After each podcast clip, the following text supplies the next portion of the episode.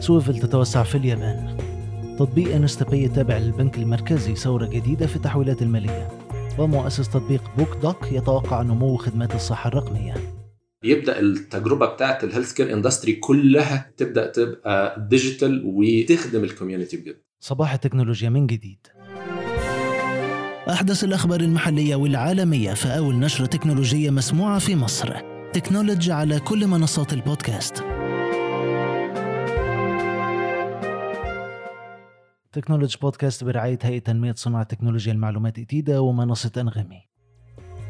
Swvl المصرية بدأت التوسع في اليابان من خلال شركة Shotl التابعة ليها واللي كانت استحوذت عليها العام الماضي. الشركة دخلت بالفعل في مدينة كاواساكي اللي بتعتبر واحدة من أكبر المدن الصناعية في اليابان.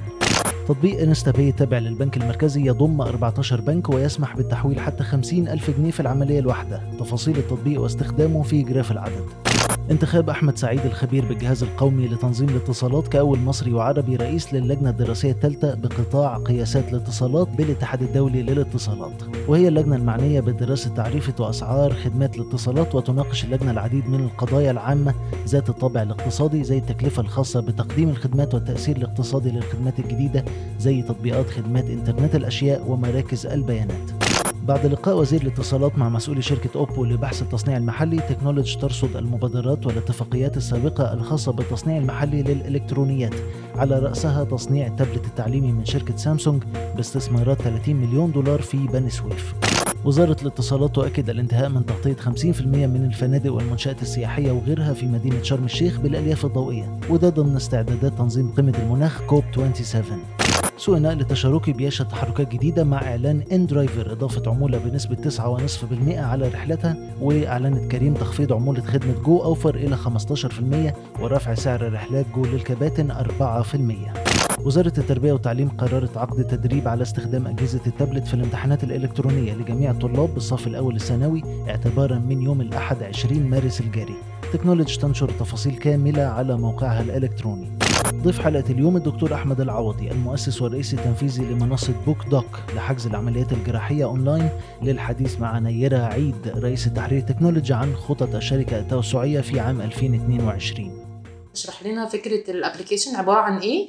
وايه مستهدفاتكم خلال 2022 application BookDoc هو أول منصة متخصصة في العمليات الجراحية في الشرق الأوسط كله. إحنا بنساعد المريض إن هو يوصل للجراح الأفضل للحالة بتاعته فبنقدر نمشي معاه الخطوات كلها ابتداء من البحث والمقارنة عن الأطباء المختلفين. لحد ما يقوم العملية بألف سلامة. ده مرورا بخطوات كتير. بيقدر المريض من خلالها ياخد مميزات كتير مختلفة. يقدر ياخد آه، كشف مجاني آه، وفحص مجاني قبل العملية مع أكتر من دكتور لحد ما يختار الدكتور اللي هو عايزه. يقدر يقارن review هات المرضى اللي عملوا العملية دي مع الدكتور ده قبل كده. يقدر يقارن السعر يقدر يشوف السعر الإجمالي بتاع العملية هيبقى كام آه، وهكذا. إحنا حاليا متواجدين في مصر في أكتر من تسع محافظات. بيجي لنا مرضى سياحة علاجية من أكتر من تسع دول مختلفة. طيب مستهدفاتكم في 2022 يعني حضرتك كلمتنا عن آه، أنظمة تقسيط متاحة عن إمكانية حجز تحاليل وأشعة ده كله آه، الخطه إيه بالظبط في 2022 إحنا حاليا بنفتح الفرع بتاعنا في السعودية وهنبدأ يبقى التطبيق متاح للمجتمع السعودي برضو كله. غير إن إحنا بنفتح دلوقتي سياحه علاجية في 10 دول تانية مختلفة. بحيث الإجمالي يبقى 19 دولة في 2022 كسياحه علاجية. ال 19 دولة دول نقدر ن connect بينهم كلهم يعني ال ال أي حد يقدر يسافر من وإلى.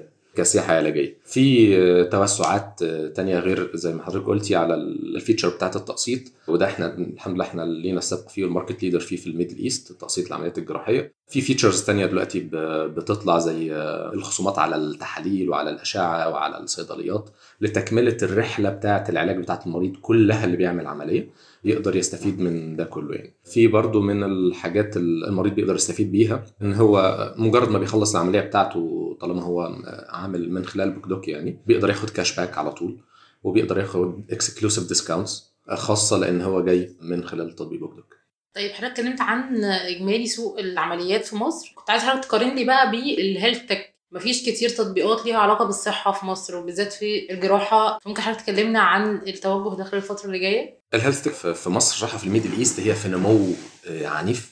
وده حاجة كويسة جدا بتخدم ال community كويس جدا. ده كان من الحاجات صراحة برضو السبب في إن إحنا اخذنا ال prize بتاع ال World Summit Awards اللي هي تحت ال United Nations بسبب الحتة دي إن إحنا بنخدم فعلا بنحسن ال global community وفعلا بتساعد المرضى إن هم فعلا يوصلوا. للجراح الأفضل. دلوقتي كل فترة بيبدأ يطلع health tech company جديدة. كل واحد بيخدم في حتة شكل. في حد تاني بيبدأ يكملك هو متخصص مثلا في ال telemedicine حد تاني يكملك ك health care industry متخصص في التحاليل فقط حد تاني هكذا. فبيبدأ التجربة بتاعت ال health care industry كلها تبدأ تبقى digital وتخدم ال community بجد.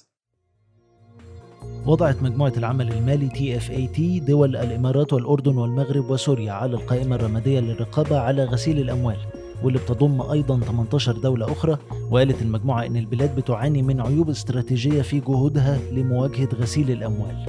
الأزمة الروسية الأوكرانية ما زالت بتؤثر على العالم ومع توقعات مصنعي التكنولوجيا العالميين بقرب انتهاء أزمة الرقائق جددت الحرب المخاوف من نقص جديد في الرقائق وده بسبب إن أوكرانيا هي أكبر مصدر لغاز النيون المستخدم في توليد الطاقة للأجهزة المصنعة للرقائق واللي تسبب في إن كتير من المصنعين بيتوقعوا امتداد الأزمة لحد مارس 2023 في نفس الوقت شركة ميتا هتسمح للمستخدمين مؤقتا بمنشورات بتحرض على العنف ضد القوات الروسية أو اللي بتدعو إلى قتل الرئيس الروسي فلاديمير بوتين أو الرئيس البيلاروسي ألكسندر لوكاشينكو. ومن جانبه أكد مؤسس تطبيق تليجرام بافل دوروف أن التطبيق آمن للاستخدام في أي دولة للعالم ومنها أوكرانيا. وقال إن تليجرام مش روسي وإنه عاش لفترة من الزمن في روسيا وكان سبب خروجه منها إن القوات الروسية طالبته بالكشف عن بيانات المستخدمين على بعض منصات التواصل الاجتماعي فيها في دعوة منه بعدم ربط التطبيق بممارسات القوات الروسية.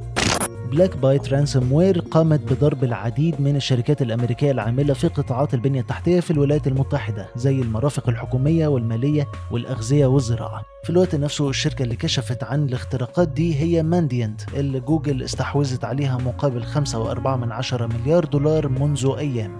وما زلنا مع التهديدات الأمنية. كشفت لجنة التجارة الفيدرالية FTC عن إبلاغ أكثر من 95 ألف مستهلك أمريكي عن خسائر بتقدر بحوالي 770 مليون دولار بعد تعرضهم للخداع على منصات التواصل الاجتماعي. Technology Podcast برعاية هيئة تنمية صناعة تكنولوجيا المعلومات إتيدا ومنصة أنغامي. أخبار أكثر على technology dot news